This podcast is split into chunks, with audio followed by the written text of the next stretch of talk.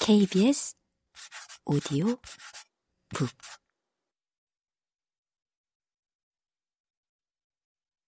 잠시 후 할아버지는 낡은 담배 상자를 손에 들고 나왔다. 내가 상자 안을 들여다보는 동안 할아버지가 누렇게 바랜 낡은 사진 넉 장을 꺼냈다. 첫 번째 사진은 사람 없이 옷 한 벌을 찍어 놓은 것 같았다.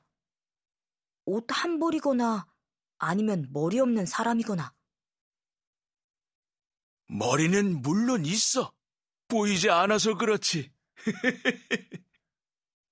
할아버지가 웃으며 말했다. 왜 안 보여요? 혹시 투명 인간이에요?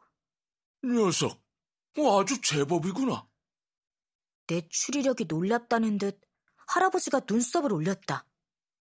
이 친구 이름은 밀라드야. 아주 재미있는 친구지.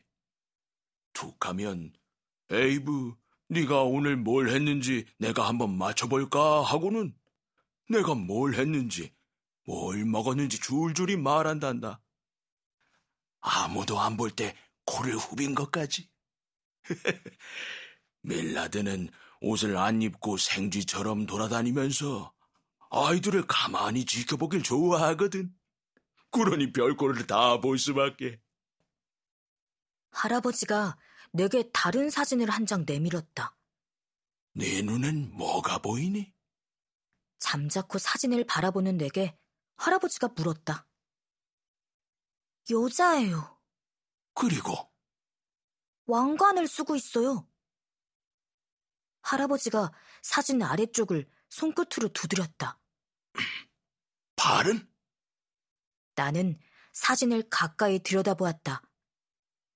여자의 발이 땅에 닿아 있지 않았다. 뛰어오른 것은 아니었다. 공중에 떠 있는 것 같았다. 내가 입을 쩍 벌렸다. 날고 있네? 비슷해. 할아버지가 말했다. 공중에 떠 있는 거란다. 힘 조절을 잘 못해서 멀리 날아가 버리지 않도록 우리가 밧줄로 묶어놓고 냈지. 나는 유령 같기도 하고 인형 같기도 한 소녀의 얼굴에 시선을 못 박았다. 이거 진짜예요? 진짜라니까 그러네. 퉁명스레 대꾸하며 할아버지는 다른 사진을 내밀었다. 체구가 앙상한 남자가 커다란 바위를 들고 있는 사진이었다.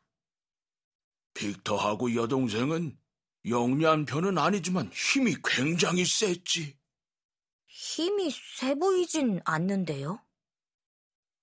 소년의 가냘픈 팔을 바라보며 내가 말했다. 정말로 힘이 엄청나게 셌어. 그 친구하고 팔씨름을 한 적이 있는데 손이 떨어져 나가는 줄 알았다니까. 가장 이상한 사진은 마지막 사진이었다. 어떤 사람의 뒤통수에 얼굴 그림이 그려져 있었다. 사진을 들여다보는 동안 할아버지가 설명했다. 입이 두 개인 거 보이지? 하나는 앞에, 하나는 뒤에. 그래서 그렇게 뚱뚱해졌지 뭐냐? 에이, 이건 가짜잖아요. 얼굴 그림으로 그린 거잖아요. 그림이야 물론 가짜지. 서커스 공연 때문에 그린 거란다. 하지만 내가 말했잖니. 입이 두 개라고. 할아버지 말 못 믿겠니?